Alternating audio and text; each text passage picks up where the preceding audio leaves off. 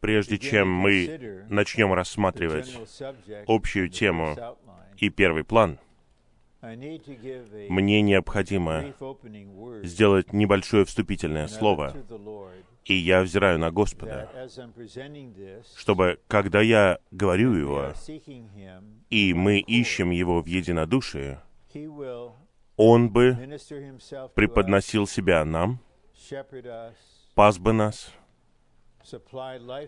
снабжал нас жизнью, питал бы нас, омывал нам ноги, духовно говоря, чтобы освежить нас в нашем духе. И позволить нам в этот период от нынешнего момента до примерно 9.30, когда собрание закончится, в этот период позволил бы нам подняться над физической, видимой сферой, и даже чтобы мы были избавлены от всех практических человеческих вещей в наших разных ситуациях, которые занимают нас, от вещей, о которых нам необходимо заботиться. Я надеюсь на Господа, чтобы Он посетил каждого из нас в нашем духе и снабжал бы нас милостью и благодатью, чтобы обратить все наше существо от внешнего и взирать на Иисуса.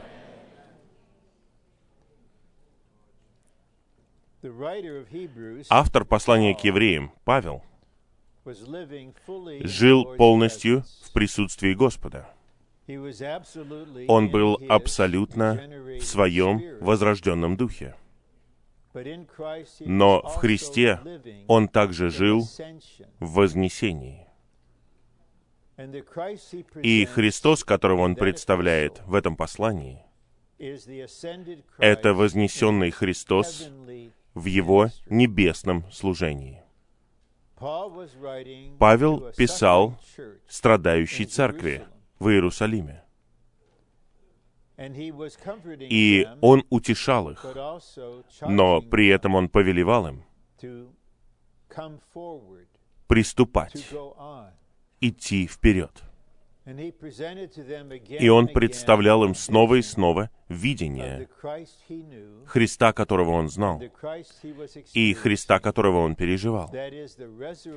То есть воскрешенного, возвышенного и прославленного Бога-человека, Иисуса. Во второй главе он цитирует Псалом 8. И потом он говорит, «Но пока мы не видим, чтобы все было подчинено Ему, то есть Господу, но мы видим Иисуса, увенчанного славой и честью». Очевидно, здесь речь идет не о том, что мы видим Господа лицом к лицу, видимо. Это произойдет, поскольку наш Господь Иисус придет. И в первом послании Иоанна апостол Иоанн говорит, еще не явлено, какими мы будем, но мы будем подобны Ему, поскольку мы увидим Его, как Он и есть. Когда Павел говорит, мы видим Иисуса, он имеет в виду духовную действительность, которую постигает возрожденный человеческий дух. И через веру мы можем касаться действительности того, что находится за пределами физической сферы. Мы видим Иисуса. Многое происходит день за днем по всей земле. Это печалит нас, шокирует нас. Это вкладывает в нас страх и беспокойство. Мы не от мира, но мы живем в мире. Но в эти выходные давайте все помогать друг другу отворачивать взор У меня в офисе, в живом потоке, есть картинка из комиксов Peanuts, но ее нарисовал не Чарльз Шульц, ее нарисовал обучающийся на полновременном обучении, просто по моему предложению. Я говорил на собрании служения о том, что нам нужно бежать в состязании, лежащем перед нами, и отворачивать взор к Иисусу. Отворачивать взор от всего к Нему. И вдруг я подумал, из этого получилась бы очень интересная картинка «Пинац», где Чарли Браун стоит и Люси, которая всегда беспокоит Чарли, особенно в том, что касается футбола. Помните об этом, да? И вот она держит мяч, а Чарли хочет по нему ударить. И снова и снова он пытается ударить по мячу, а она отводит его в сторону, и он падает на спину. И это продолжалось много лет. И в одном комиксе за другим она уверяет его, на этот раз я не буду этого делать. Можешь верить мне. И Чарли так и не усвоил этого. И вот на этой картинке у Люси мяч, Чарли лежит на спине, и надпись. «Нет такой большой проблемы, от которой нельзя было бы отвернуться к Иисусу». Итак, может быть, Чарльз Шульц, если бы он был бы здесь сейчас, и он коснулся бы Господнего служения, может быть, он такое написал бы. Сколько Господь может осуществить в эти выходные. И у него есть что-то в сердце, что он хочет сказать, что он хочет осуществить в эти выходные. Каждый из нас здесь, и все, кто будет здесь, мы драгоценны для него. Он умер за каждого из нас. Он понес наши грехи в своем теле на крест. Он возлюбил нас и отдал себя за нас. Он наш пастырь. Он сейчас ходатайствует за нас, за наше полное спасение. Каждый из нас — член Его тела. И Он лелеет каждого из нас. Поэтому только Он знает, что Он хочет вложить в церкви и в каждого из нас. Но с нашей стороны, если мы будем упражняться, особенно на собраниях, и обращать сердце к Нему, когда сердце обращается к Господу, покрывало снимается. Тогда открытым лицом мы созерцаем и отражаем славу Господнюю. И затем нам необходимо упражнять свой дух в пении, в молитве, в подтверждающем говорении после сообщения. И нам нужно отворачивать взор, обращать свое сердце, упражнять свой дух. Очень важно, чтобы мы отворачивали взор, потому что на этой конференции, вот насколько я вижу водительство Господа, это будет первая из трех развивающих конференций, сначала в Атланте, потом в Токио, и затем в разных городах в Южной Корее на тему «Призваны жить в вознесении. И мы увидим завтра из Ветхозаветной книги, как в какой-то момент Господь призывает тех, кто любит Его и ищет Его, подняться туда, где Он есть, в переживании. Он приводит их в небесную сферу. Итак, у Господа есть сроки для каждого из нас — Когда Он знает, что мы готовы к этому этапу, Он призывает нас лично. Поэтому Он, возможно, призывает кого-то из нас. Может быть, на этой конференции Он озарит нас. Или Он хочет просто снабжать нас. Или углублять нашу любовь к Нему. Я просто оставляю это Ему. Мы призваны жить в вознесении с превознесенным Христом. Быть превознесенным значит быть выше, выше, намного превыше всего. Итак, из стихов мы видим кое-что. Этот приниженный Назарянин Иисус, который занял наинизшее положение, был послушен вплоть до смерти, и Бог превознес его и дал ему имя, которое превыше всякого имени, и сделал его Господом, Христом и главой над всем для церкви. Не надо слишком беспокоиться о том, что Владимир Путин выиграл очередные выборы. Он хочет быть царем, он хочет быть диктатором, но есть тот, кто выше Путина. Он глава над Путиным для церкви. Когда Господь был вознесен и взошел на престол, начался второй этап его служения. Первый этап был совершен, когда он был Бога-человеком на земле. Он жил богочеловеческой жизнью как образец. Он благовествовал благовестие Царства, Он учил высочайшей истине. Он умер всеобъемлющей смертью на кресте.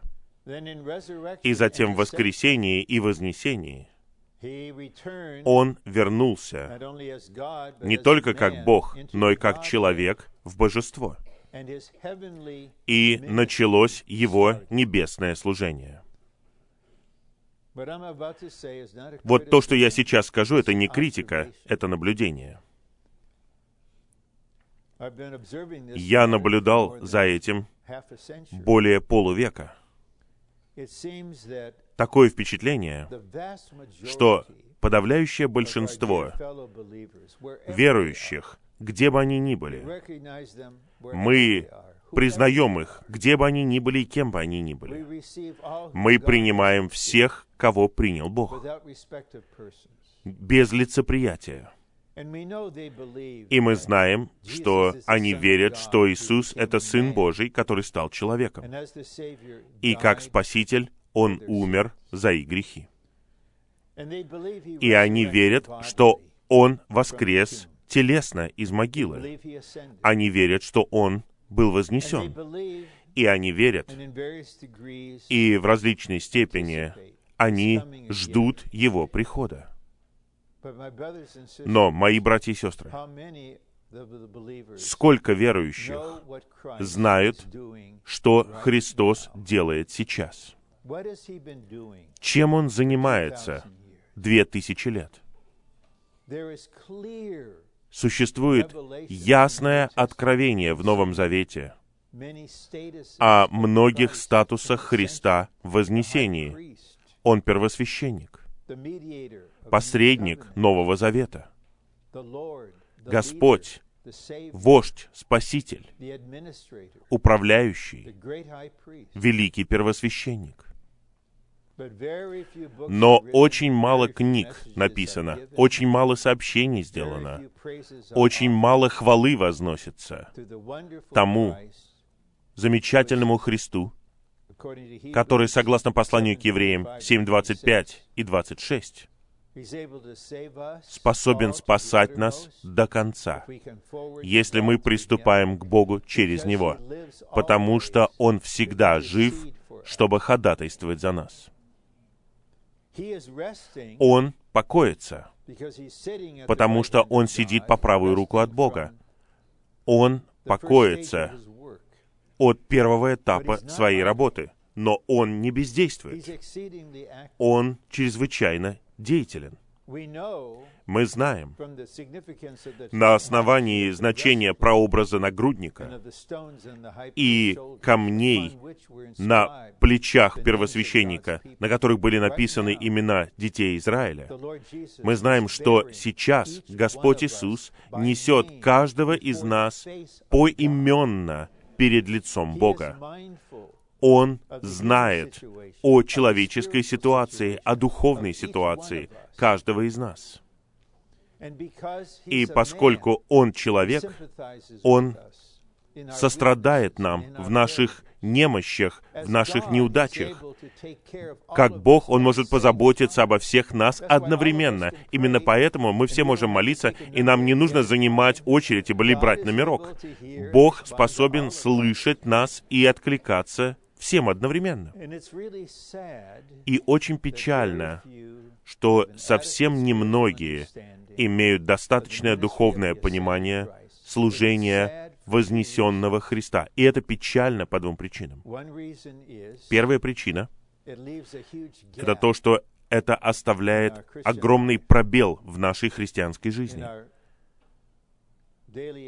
в нашем ежедневном переживании Господа — мы лишены многих переживаний и большого наслаждения, потому что у нас еще нет видения того, кем Он является, чем Он является и что Он делает.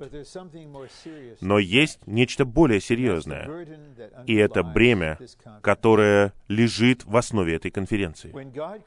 Когда Бог сотворил Вселенную, Он все делал сам напрямую своим говорением. Но в веке церкви, то есть в веке благодати и тайны, он утвердил принцип.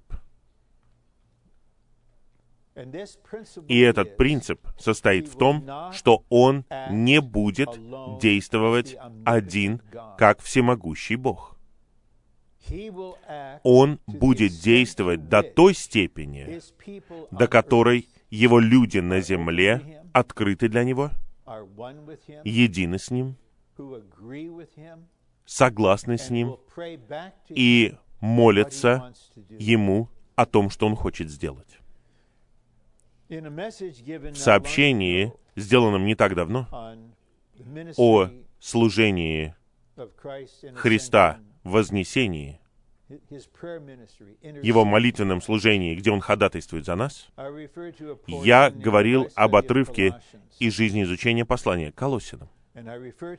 И я снова ссылаюсь на него, потому что это так.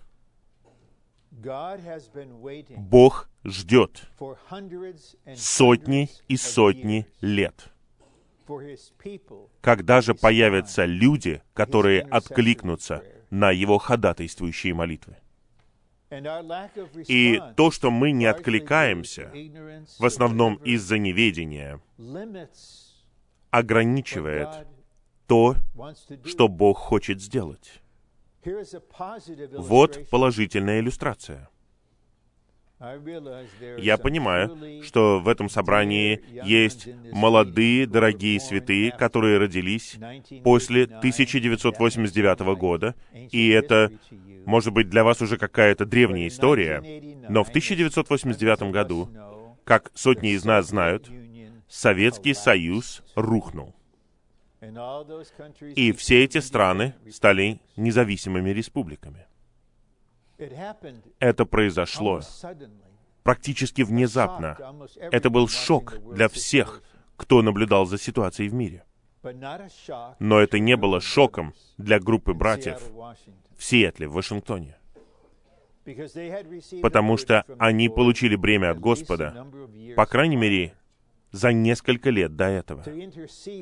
Они ходатайствовали за Россию и за русскоязычный мир и молились за то, чтобы Господь открыл путь для того, чтобы его восстановление потекло туда. И я попросил одного из этих дорогих братьев, нашего дорогого брата Джоэла Кеннона, я попросил у него дать мне общение, я хотел научиться у него, как они молились. И он говорил, они молились обо всем. Например, какой-то человек занимал положение, и они спрашивали у Господа, «Господь, ты хочешь, чтобы он оставался там?» Мы чувствуем, что кто-то другой должен занять это место. Мы не молимся с политических позиций, например, за Трампа или против Трампа. Нет, мы не в этой сфере. Мы превосходим эту сферу. И поскольку они молились, и уверен, что многие другие верующие молились по-своему, Господь откликнулся. Поэтому мы призваны жить в вознесении с превознесенным Христом, потому что Ему нужна церковь, которая будет взаимодействовать с Ним для осуществления Божьего вечного замысла. И существует определение в Новом Завете для тех верующих, которые взаимодействуют с вознесенным Христом. Это слово «победители». Они обычные верующие, которые живут нормальной человеческой жизнью. Они заботятся обо всех своих обязанностях. Они проходят через все страдания человеческой жизни, но внутренне, глубинным образом, в своей жизни с Господом, они живут для Божьего вечного замысла. Во втором послании к Тимофею 1.9 Павел говорит Тимофею, «Бог спас нас и призвал нас не согласно нашим собственным делам, а согласно своему собственному замыслу». В третьей главе той же самой книги, по-моему, в стихе десятом, он говорит Тимофею, «Тимофей, ты неотступно следовал моему замыслу». Божий замысел, мой замысел, это одно и то же.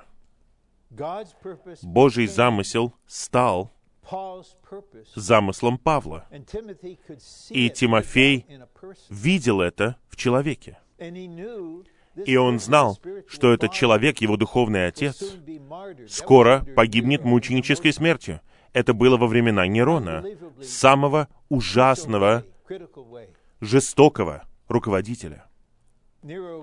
Нерон распинал преступников на кресте, а потом превращал их в человеческие факелы. Невероятно. Но Павел не боялся. Он мог сказать, «Я бег окончил». Божий вечный замысел — это тот план, который Он образовал в вечности в прошлом, до того, как Он сотворил Вселенную. И этот замысел основан на Божьей воле. Мы знаем из Откровения 4.11, что Бог сотворил все из-за своей воли. Все положительное, включая вас и меня, все существует, потому что у Бога есть воля и намерение в отношении нашей жизни. И у Божьей воли есть Его отрада, желание Его сердца. На основании Его воли и Его отрады Он образовал в Христе свой вечный замысел. И Его вечный замысел состоит в том, чтобы во Вселенной, на Земле, появилось совокупное выражение Его самого в Христе, через миллионы верующих, которые едины с Ним и которые абсолютно едины друг с другом. И слово, которое использует Павел для описания этого органического целого, это церковь. Он не использовал этот термин в том смысле, как оно используется сейчас. Но это слово, которое являет Божий вечный замысел. Когда Господь пришел, «Я построю мою церковь». Это работа, которую осуществляет вознесенный Христос. Он созидает церковь, которая есть Его тело, полнота того, кто наполняет все во всем. Это обман, это ложное учение, что церковь не для сегодняшнего дня. Когда мы все попадем на небо, мы все будем едины, мы победим все преграды. Абсолютно нет. Сейчас то время, когда мы должны быть едины. Сейчас то время, когда мы должны преодолеть все преграды. Сейчас то время, когда верующие из любого источника, с любым прошлым, должны собираться вместе в имени Иисуса, и у них должна быть одинаковая любовь друг к другу. Сейчас то время, чтобы созидать церковь. И церковь в конечном итоге сейчас станет той, кого жаждет получить Христос, то есть Его невестой, Его парой. Итак, Божий вечный замысел состоит в том, чтобы обрести церковь как совокупное выражение Христа, который сам есть воплощение и выражение триединого Бога. Господь говорит, «Я построю мою церковь». Он говорит об этом в 16 главе Евангелия от Матфея. В 18 главе Евангелия от Матфея он говорит, «Скажи это церкви», то есть поместной церкви. В Откровении 2-3 главах он говорит с поместными церквями. В конце Откровения он говорит, что «мой ангел» был послан раскрыть это церквям. Господь сосредоточен на созидании своего тела, приготовлении его невесты, проявлении одного нового человека среди тех верующих, которые готовы выйти из разделений и собираться в имени Иисуса в абсолютном единстве, принимая всех без избирательности. Тогда у него появится путь осуществить свой вечный замысел. И он активно служит в своем вознесении. Очень детально. Согласно посланию к Ефесиным 5 главе, эта глава сосредоточена на церкви как паре Христа, его жене, он лелеет ее, Он питает ее, Он очищает ее, Он омывает ее омовением водой в Слове, пока она не будет совершенно прекрасной, не имеющей пятна, изъяна, морщины, она будет прекрасной, славной церковью. Именно поэтому у нас вот эта общая тема. Призваны жить в вознесении. Не просто заходить туда иногда, но призваны жить в вознесении. Мы увидим это главным образом в третьем сообщении с превознесенным Христом. Мы, наверное, увидим завтра. Павел показывает в послании к Ефесянам во второй главе, что мы были мертвыми в преступлениях и грехах. Но Бог, будучи богат милостью из-за великой любви, которой Он возлюбил нас, даже когда мы были мертвыми в проступках и грехах, воскресил нас вместе с Христом и посадил вместе с Ним в небесных пределах, я верю в послание к Ефесянам 2.6. Вы не просто сидите в этом зале собрания, вы сидите с Христом в небесных пределах. Мы можем учиться видеть это. Это находится в божественной мистической сфере, в духовной сфере. Мы можем учиться жить здесь, одновременно живя там. Мы будем рассматривать это через 24 часа. В первом сообщении мы сосредоточимся на личности, не на нашей нужде, не на проблемах мира, не на нашем духовном состоянии, а на самом Христе. Христос, введенный в должность, возвышенный и возведенный на престол для осуществления Божьего вечного управления. Когда избирают президента, то он или она — у нас еще она не была, но она будет когда-нибудь. Мы открыты для этого, так же, как и для мужчины. Но человек назван избранный президент. Этот человек пока ничего не может сделать, пока кто-то занимает должность эту. Но все меняется в день инаугурации. Кто-то из вас помнит, что изменилось в тот день, когда Рональд Рейган был введен в должность. Помните, что изменилось в Иране в тот самый день? Правительство Ирана освободило всех американских заложников, которых удерживали более 400 дней, потому что они поняли, что предыдущая администрация просто не имеет воли или решительности или возможностей что-либо сделать. Но теперь в городе другой шериф. Другой человек занимает овальный кабинет. И если они хотят продолжать существовать как страна, им нужно освободить всех этих людей. Когда Господь был вознесен публично, я через несколько мгновений скажу, почему именно я уточняю публично, Он был введен в должность. И посмотрите на Откровение пятую главу, когда у вас будет возможность. Все духовные существа, множество этих существ видели все это, и Бога-человек Иисус был официально введен в должность как Господь Вселенной, глава тела. Почему я говорю о публичном вознесении? Потому что на самом деле Господь был вознесен дважды. Я понимаю, что не все толкуют 20 главу Евангелия от Иоанна таким образом. Помните, когда он был в саду, и братья были удовлетворены объективными данными о том, что есть пустая могила, но сестра хотела увидеть личность, не погребальные одежды и не пустую гробницу. Она говорила, «Я хочу увидеть Господа». И в итоге она его получила.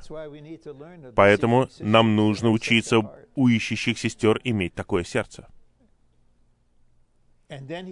И тогда он сказал ей, «Не прикасайся ко мне. Я еще не взошел к моему отцу». Но позднее, даже как записано в Евангелии от Матфея и записано в Евангелии от Иоанна в 20 главе, Господь говорит, «Коснись меня, Фома, давай, своей рукой потрогай меня». Его можно было коснуться. Почему его нельзя было коснуться до этого? Потому что он еще не взошел. И тот факт, что его можно было коснуться, указывает на то, что он уже был вознесен. Итак, он должен был быть вознесен, чтобы представить себя лично Отцу, который отдал своего единородного Сына ради нашего искупления и для высвобождения вечной жизни. Какая это слава для Отца, что Его Сын в воскресении и в вознесении вернулся к Нему в свежести своего воскресения. Затем Господь являл себя снова и снова около сорока дней. Он проводил для них дополнительное полновременное обучение после обучения. У них было три с половиной года обучения.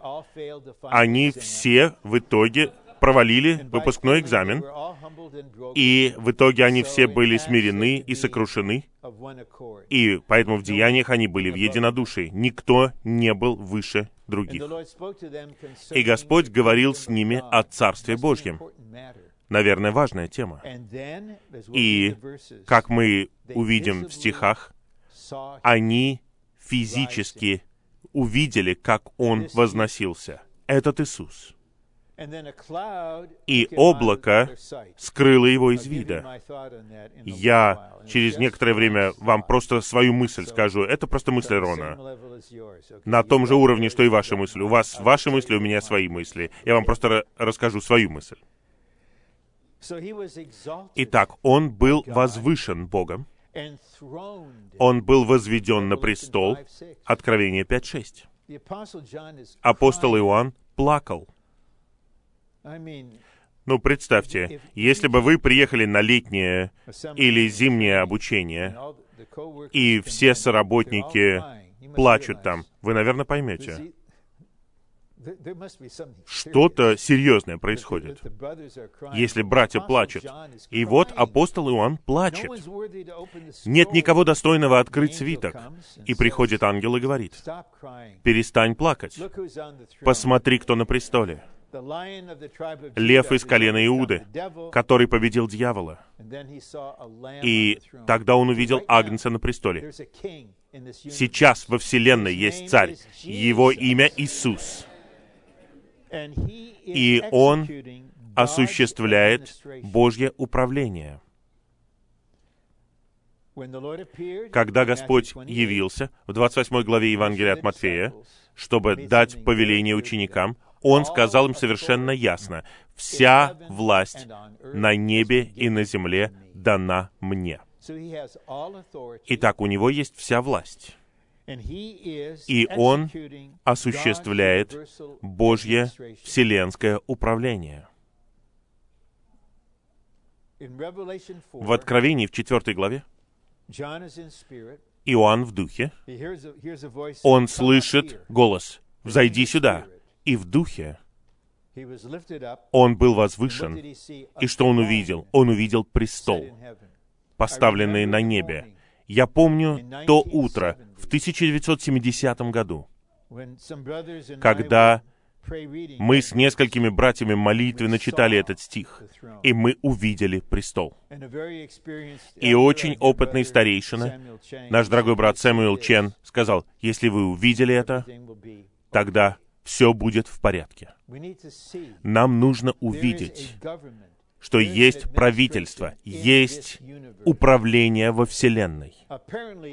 На первый взгляд, все пребывает в хаосе, все деградирует, все человеческое, все оскорбительно, как бы вы это ни захотели назвать. Но есть управление. И тот, кто на престоле, получил власть осуществлять через церковь через церковь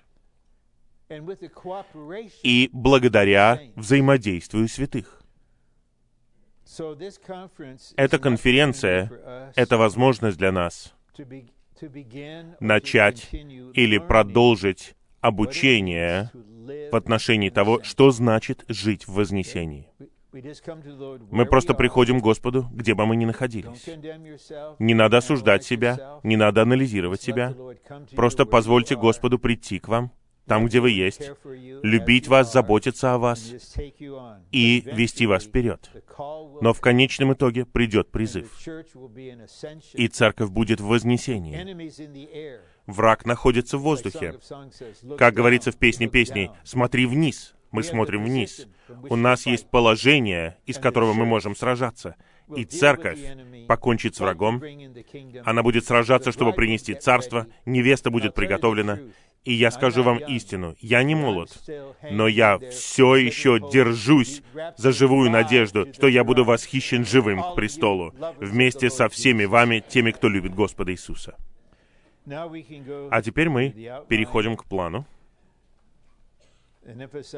И мы сделаем акцент на некоторых положениях. Евангелие от Луки и Деяния ясно говорят о вознесении Иисуса. Иисус, подняв руки, благословил их. Представляете, как Он ушел? Он благословил. Благословил. Просто представьте себе, это не лучшая иллюстрация, но вы у кровати умирающего, кого вы любите, и вы видите, что Он сияет, Он победитель, Он жаждет быть Господом. И этот человек благословляет всех. Я просто благословляю вас всех. Это благословение будет с вами всю вашу жизнь, повсюду, все время, во всем, во всех делах. Итак, Он благословляет их, И Он благословляет их, пока Он поднимается. И Он отделился от них и стал возноситься на небо. И Он был унесен на небо. Когда мы читаем подобные стихи, я не стесняюсь говорить, что я просто как ребенок. Я просто верю в Божье Слово. Бывают моменты, когда мы должны быть как маленькие дети, не незрелые младенцы, а я верю в это. Это действительно произошло. И Лука очень много исследовал, прежде чем он написал Евангелие. Он не видел это своими глазами, но он говорил со свидетелями. Это произошло. Это произошло на Элеонской горе. Иисус взошел на высшее место во Вселенной. Мы не можем даже понять, что это за высшее место. Библия использует выражение «по правую руку от Бога». Это место почета и власти. И затем мы в пункте «Б» цитируем стих из первой главы Деяний. «Иисус был поднят, и облако унесло его у них из виду. И вот здесь мысль Рона. Эта мысль не просто возникла у меня в голове прямо перед собранием. Нет, я размышлял над этим многие годы. Я не верю, что Господь был вознесен как космический корабль, который вылетел в открытый космос и где-то приземлился в физической вселенной.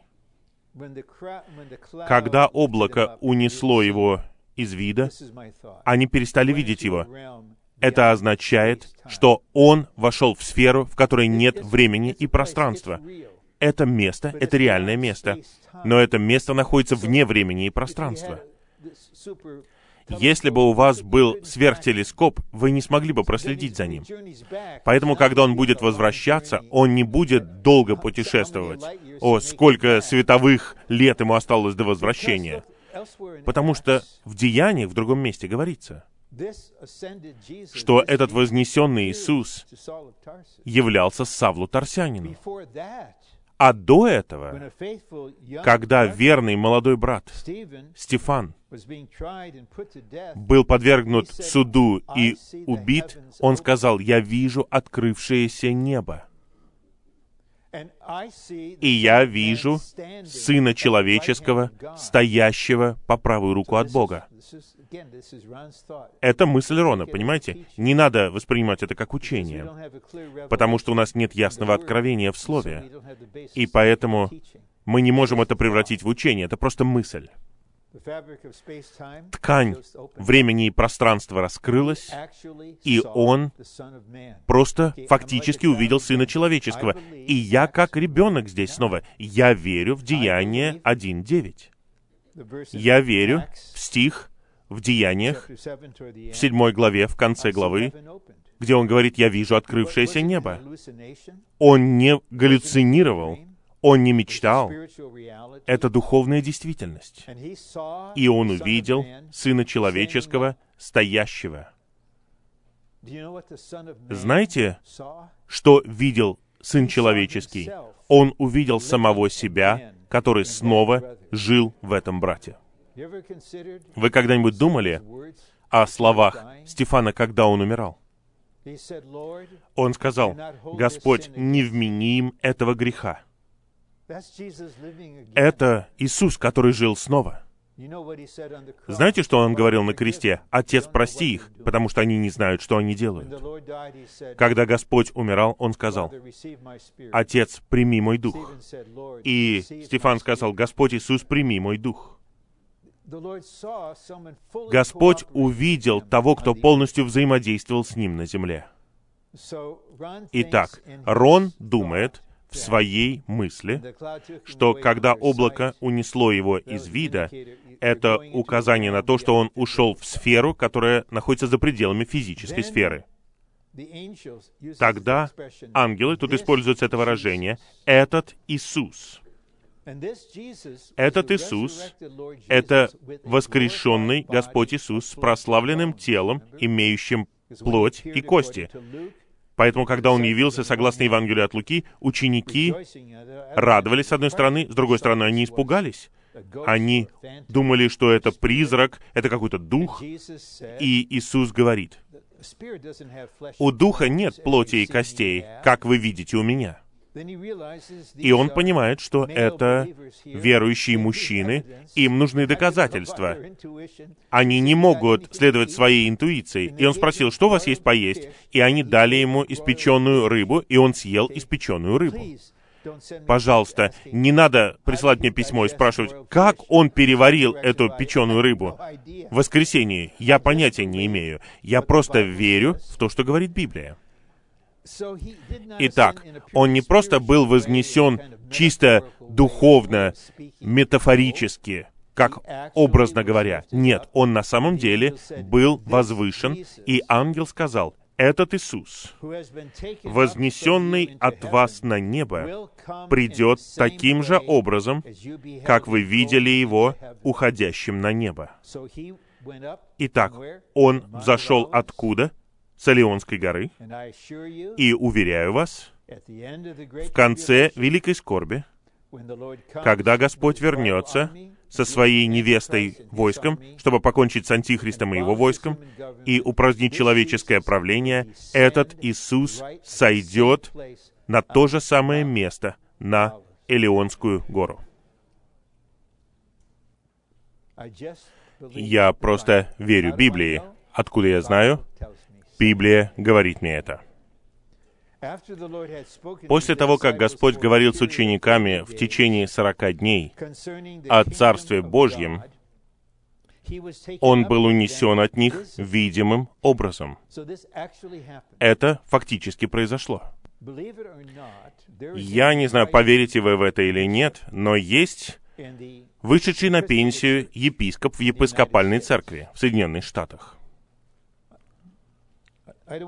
Я не хочу давать вам его имя. Я не верю, что он спасен. Он не верит в то, что Библия — это Слово Божье.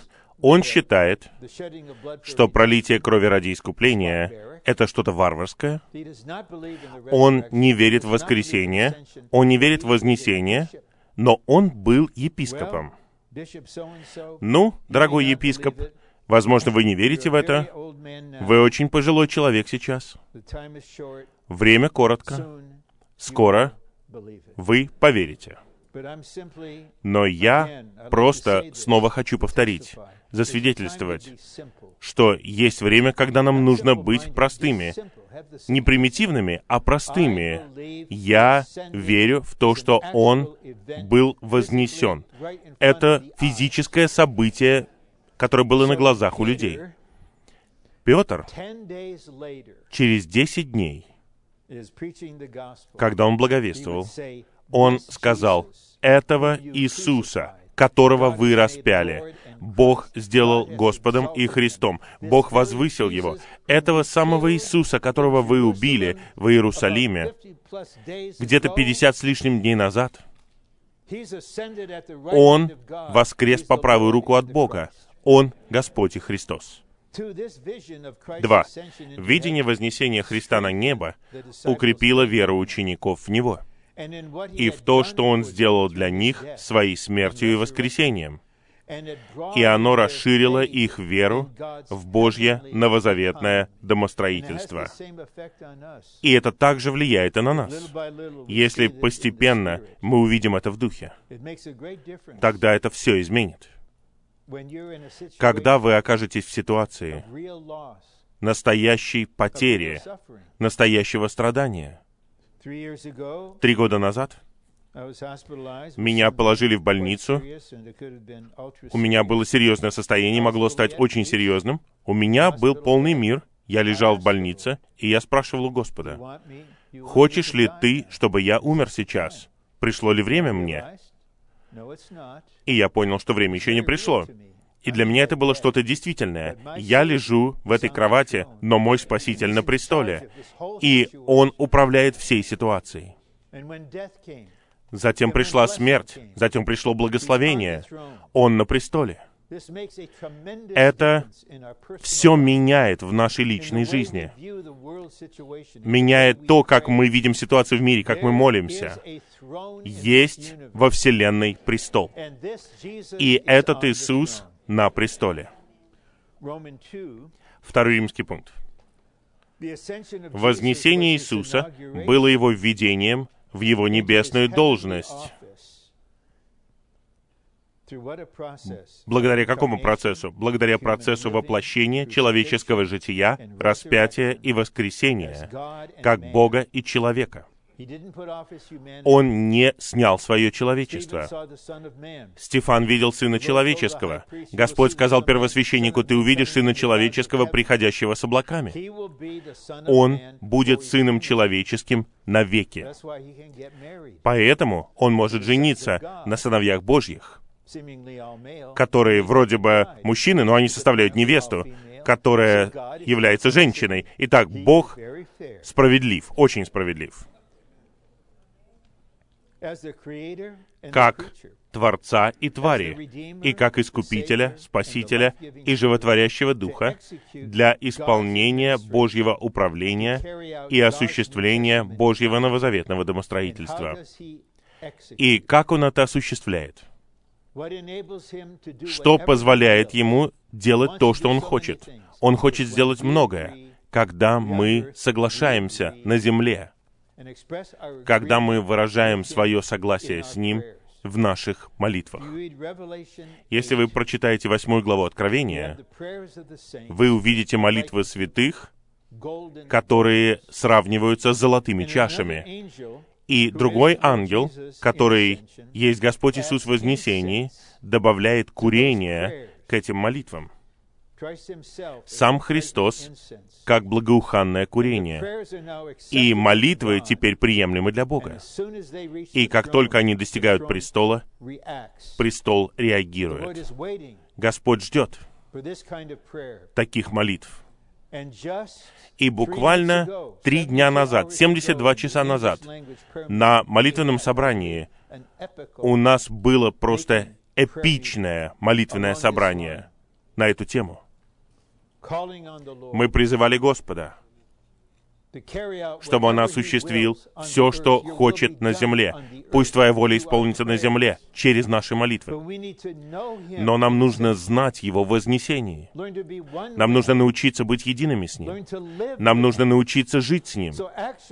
Поэтому, на самом деле, с точки зрения положения, мы на земле, мы молимся, обращаясь к небу, но духовная действительность в том, что мы с Ним в небесах и работаем вместе с Ним в молитвах. И поэтому мы восклицаем Господу. Господь, мы не хотим, чтобы Ты ждал еще одного поколения. Мы не хотим, чтобы Ты ждал еще одного народа. Господь, все закончи сейчас, созидай свое тело сейчас, приготовь свою невесту сейчас. Мы хотим предоставить Тебе полное содействие чтобы осуществить Божье управление и осуществить Его домостроительство, Божье новозаветное домостроительство. Домостроительство, возможно, это новое слово для вас. Буквально с греческого языка это ойкономия. Это в каком-то смысле перевод — и это слово означает Божий план и устроение, состоящий в том, чтобы раздать себя в нас как жизнь и все, чтобы созидать церковь. А теперь у нас есть замечательный раздел, который основан на второй главе послания к филиппийцам в стихах с 9 по 11. В Вознесении Христос возвышен Богом. Он тот, кто получил имя, которое выше всякого имени. Я хотел бы прочитать несколько стихов, которые мы еще не читали, начиная со стиха 5 из 2 главы послания к филиппийцам. «Пусть будет в вас эта мысль, которая была и в Христе Иисусе, который, существуя в виде Бога, не счел, что быть равным Богу — это сокровище, за которое нужно ухватиться, а опустошил себя, приняв вид раба, став в подобие людей. И найденный по облику, как человек, он смирил себя, став послушным вплоть до смерти, притом смерти на кресте. Это Сын Божий. Стал человеком. Он опустошил себя. Он пришел в подобие людей. Он принял самую низшую форму человеческого существа. Это раб. И он смирил себя, и он был послушен. Единственный человек, который когда-либо был послушен Богу, вплоть до смерти и смерти на кресте. Поэтому Бог и превознес его, и даровал ему имя, которое выше всякого имени. Когда я читаю это, это дает особое значение просто призыванию. «Господь Иисус, Господь Иисус, о Господь, Господь Иисус» чтобы в имени Иисуса, я верю в это, преклонилось всякое колено.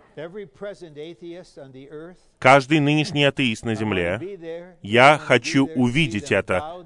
Вы разве не хотите увидеть, что они преклонят колено и прилюдно исповедуют? Не просто пробормочут, а они провозгласят «Иисус Христос Господь» преклонилось всякое колено тех, кто на небе и на земле и под землей, и всякий язык открыто исповедал, что Иисус Христос есть Господь во славу Бога Отца. Мы, церковь, должны быть первыми в этом. Преклоняем ли мы колено физически или нет, суть в том, что это наш настрой — смирение, сокрушение перед Ним. Господь, какое путешествие Ты совершил? Ты отложил видимое великолепие божества, ты стал приниженным человеком, ты не был физически привлекателен, ты стал обычным человеком, как мы. Ты был презираем людьми, как многие.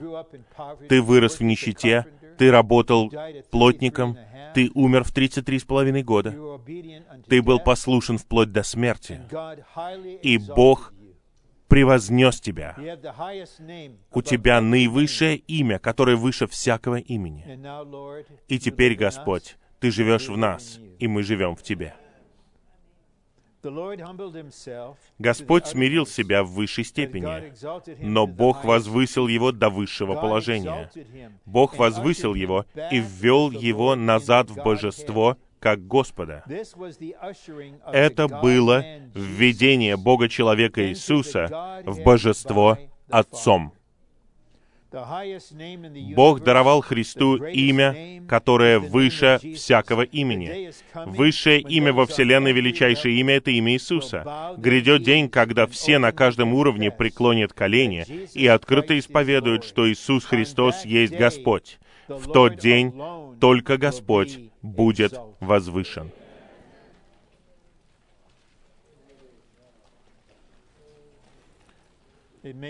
Такого может не случиться, а может и случиться. Только Господь знает ситуацию. Но я был бы рад, если бы у нас был президент, который бы знал и показал бы всем нам, что перед тем, как он садится за стол в овальном кабинете, он преклоняет колени и призывает имя Господа и исповедует, что он ничто перед Богом. Пусть воля Бога исполнится. Но в любом случае, если гордые не будут этого делать сейчас, придет день, когда все преклонят колени и открыто исповедуют. Поэтому мы не занимаемся бесплодными спорами с разными атеистами. Мы просто уверены в двух вещах. Первое, когда вы умрете, вы узнаете, что есть Бог. Не бывает мертвых атеистов. Как только атеист умирает, он встречается с Богом. А если вы все еще будете живы, когда Господь вернется, и я не знаю, кто будет победителем, который будет царствовать над Кембриджем в Массачусетсе, он скажет, все сотрудники университета Гарварда, Массачусетского технологического института, все вы гордые материалисты, Господь Иисус правит в Иерусалиме, а мы здесь царствуем вместе с Ним, и мы повелеваем вам встать на колени и открыто исповедать, что Иисус Христос есть Господь.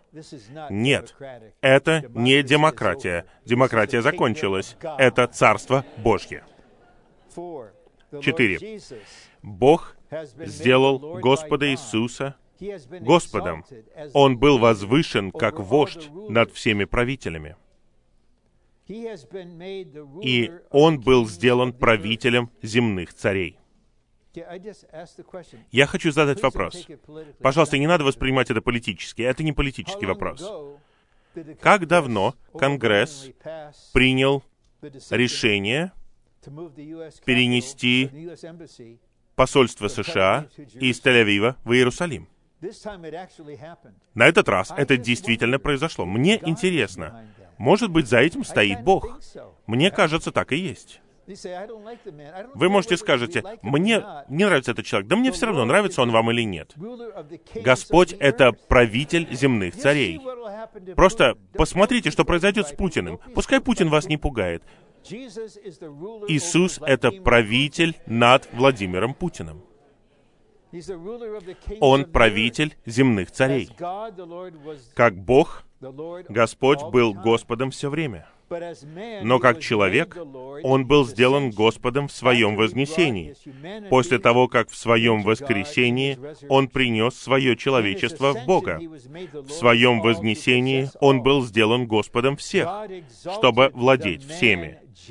Бог возвысил человека Иисуса, который был отвергнут и убит иудейскими вождями, как высшего вождя, предводителя, он всевластно правит землей, чтобы обстановка позволяла избранникам Бога получить Его спасение.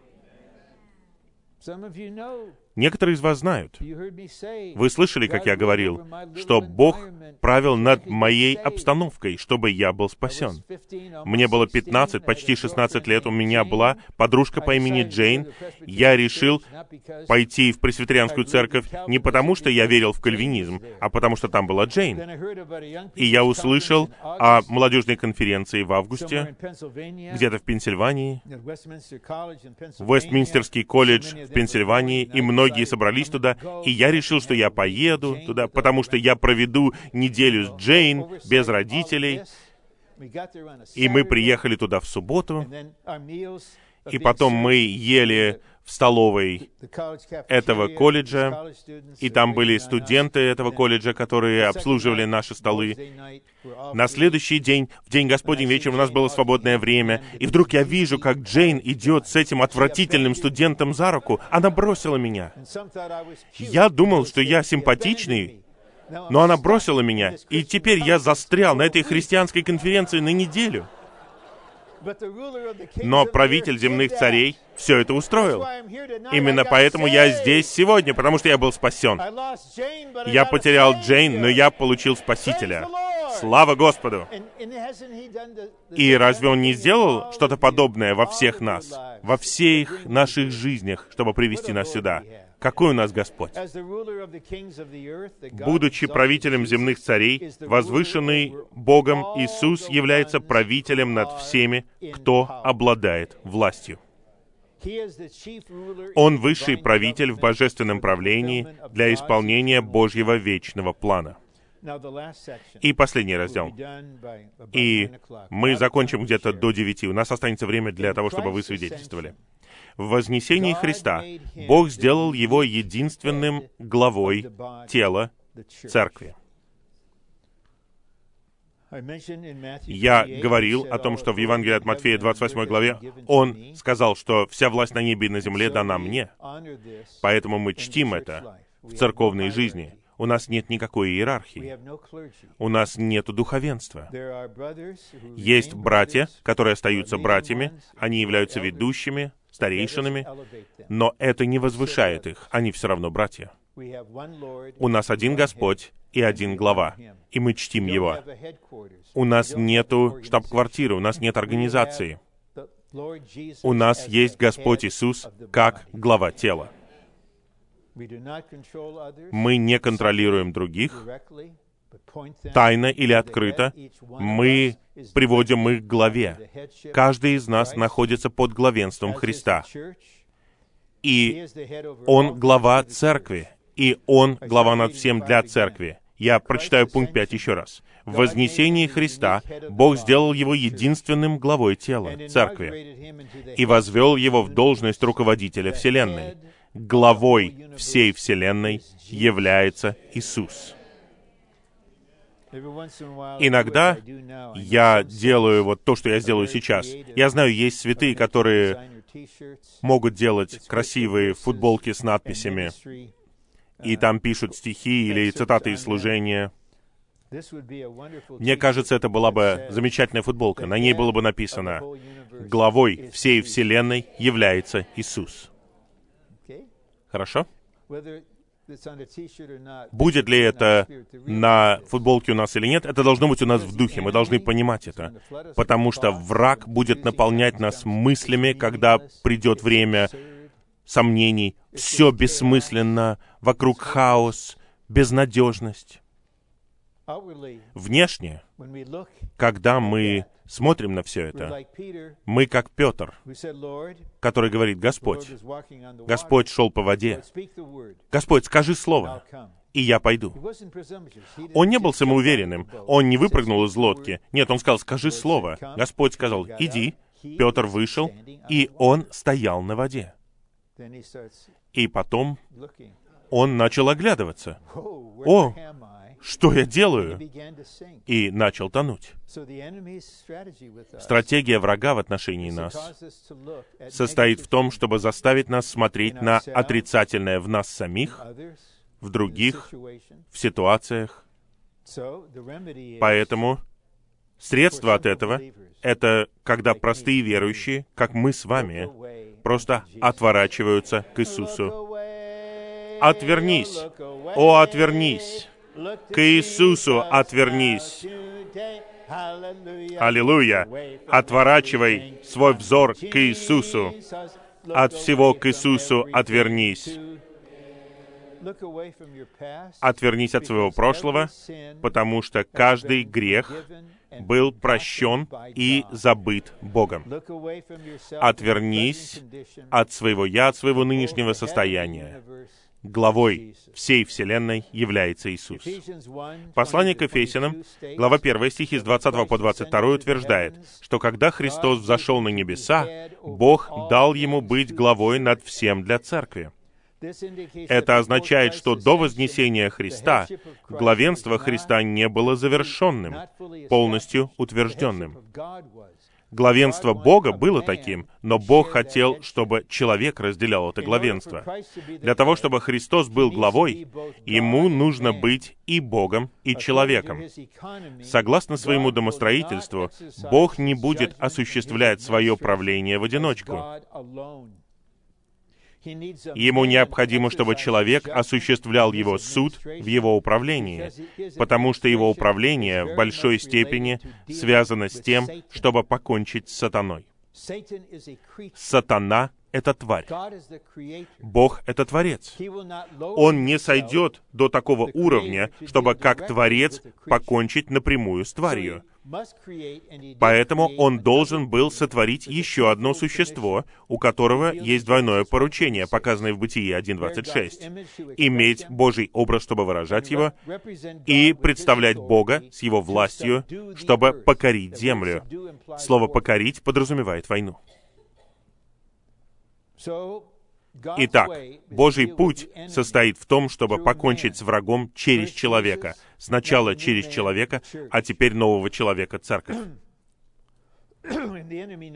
И враг знает это.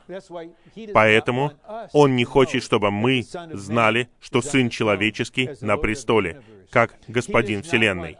Он не хочет, чтобы мы знали, что Он боится нас, когда мы едины с вознесенным Христом. И Он передал всю власть нам. И поэтому мы можем связывать на земле и развязывать на земле то, что было связано и развязано на небе. Поэтому человек должен был стать главой всего в своем человечестве и в своей божественности. У Бога во Вселенной есть правительственное управление по двум причинам. С положительной стороны, Богу необходимо управление, чтобы осуществить Его вечный замысел. Поэтому Бог все устраивает для того, чтобы воздвигнуть церкви, чтобы спасать людей, чтобы пасти нас, чтобы привести ищущих христиан из разделений в единство, чтобы мы наслаждались им в большей степени, чтобы у нас было больше сильной молитвы. Он все это делает с положительной стороны. С отрицательной стороны, Богу необходимо правление, чтобы покончить с его врагом и всеми злыми силами. Бог не будет делать этого в одиночку. Бога-человек Иисус одержал победу. И теперь он хочет, чтобы церковь, как его пара, осуществила то, что он сделал. Без человека Божий вечный замысел не может быть исполнен. И я бы сказал, без вас Божий замысел не может быть полностью исполнен, иначе бы вы здесь не были.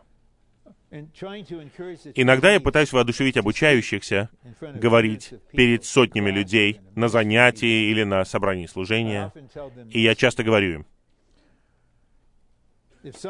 если вы стоите в очереди, и кто-то перед вами говорит ваш пункт, не надо думать, что вам не нужно теперь ничего говорить. Неважно, даже если 50 из вас скажут то же самое, только вы имеете особую долю благодати. Только вы имеете особую долю Христа. Никто не может заменить вас. Вы незаменимы, и вы уникальны. Вы все знаете, что у нас есть мизинцы на ногах. Один на правой ноге, один на левой ноге. Уверен, что если мне их отрезать, я почувствую это.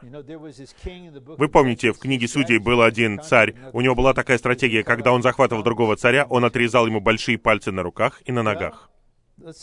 Ну, предположим, у вас нету больших пальцев, и вы пытаетесь что-то написать. Или, если у вас нет большого пальца на ноге, я не думаю, что мои ноги плоскостопные могли бы это выдержать. Я говорю это, потому что это не что-то обыденное. Каждый из вас является членом тела Христова, и ни у кого нет вашей доли. Даже если вы все говорите одно и то же, когда вы говорите «Христос в вас», выражается. Благодать в вас вытекает. Поэтому Он нуждается в нас, и без нас мы не можем покончить с его врагом. Бог нуждается в том, чтобы человек, еще одна тварь, покончила с сатаной. Скоро, я не могу много говорить вам об этом, но скоро, и я не знаю где и когда, но скоро. мы высвободим особое служение о духовной войне. Пришло время для того, чтобы мы поднялись и сражались. Я признаюсь, что я в самолете решил посмотреть фильм «Самый темный час» о Черчилле, сороковой год. И различные стратегии, там Невил Чемберлен и другие, которые хотели быть премьер-министрами, они говорили, давайте устроим мирные переговоры с Гитлером. Разве мы не можем с ним ужиться? Давайте мирные переговоры проведем. И есть Черчилль, и говорит, нет, нам нужно воевать. Мы не можем с этими людьми договориться. И там есть одна сцена, когда впервые он пошел в метро. Он никогда раньше не ездил на метро. И он спросил у одной девушки, что ему делать, и люди были поражены. И он начал говорить с людьми в метро, очень смиренно, и спросил их, как они видят эту ситуацию? Нужно ли нам просто сдаться? Нужно ли нам покориться? И пусть свастика реет над Букингемским дворцом И он не пытался убедить их. Один за другим они говорили, они говорили, нет, мы будем сражаться до конца. Одна девушка сказала, мы будем сражаться своими швабрами. Дух у них был сражаться. И он пришел в парламент, и там должно быть какое-то голосование. По-моему, его собирались сместить. И он получил огромную поддержку. И благодаря этому человеку в мае 45 года Германия капитулировала. Мы не пацифисты, когда речь заходит о войне. Нам нужно подняться, нам нужно быть едиными с вознесенным Христом в день Его войны. Нам нужно осознать, что есть этот аспект. Богу нужна тварь. Ему нужно, чтобы мы покончили с сатаной. Поскольку человек необходим, чтобы осуществить Божий вечный замысел и покончить с его врагом, до того, как Христос стал человеком, его главенство не могло быть завершено, полностью утверждено. Поскольку Христос обрел человеческий элемент в своем воплощении и осуществил Божий замысел и сокрушил Божьего врага в своем распятии, теперь он полностью готов быть главой Вселенной в Божьем управлении. Славь Христа, ведь Он победу на Голгофе одержал. Грех судил Он, и Адама навсегда для нас распял. Силы зла навек разбил Он. Радость искупления дал.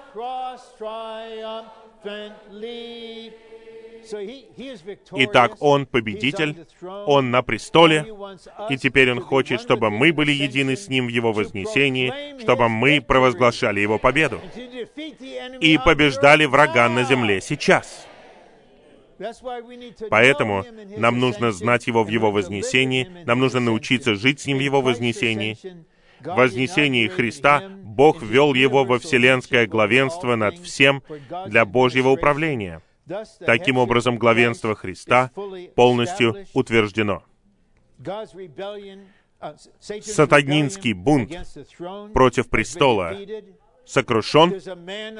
На престоле человек, его имя Иисус, его имя Иисус, Он Господь всех, Он наш Господь, мы Его церковь, Он един с нами, мы едины с Ним, Он в вознесении, мы в вознесении, слава Господу! Слава Господу! Пожалуйста, теперь минуту помолитесь или хвалите Господа, и брат поведет нас в том, как мы будем свидетельствовать. Пожалуйста, помните, ни у кого нет вашей доли. Говорите на том языке, на котором вы говорите. Можно не только на английском. Если есть переводчик, можете говорить. Мы хотим, чтобы все говорили. Давайте сначала помолимся, восхвалим Господа, а потом будем пророчествовать.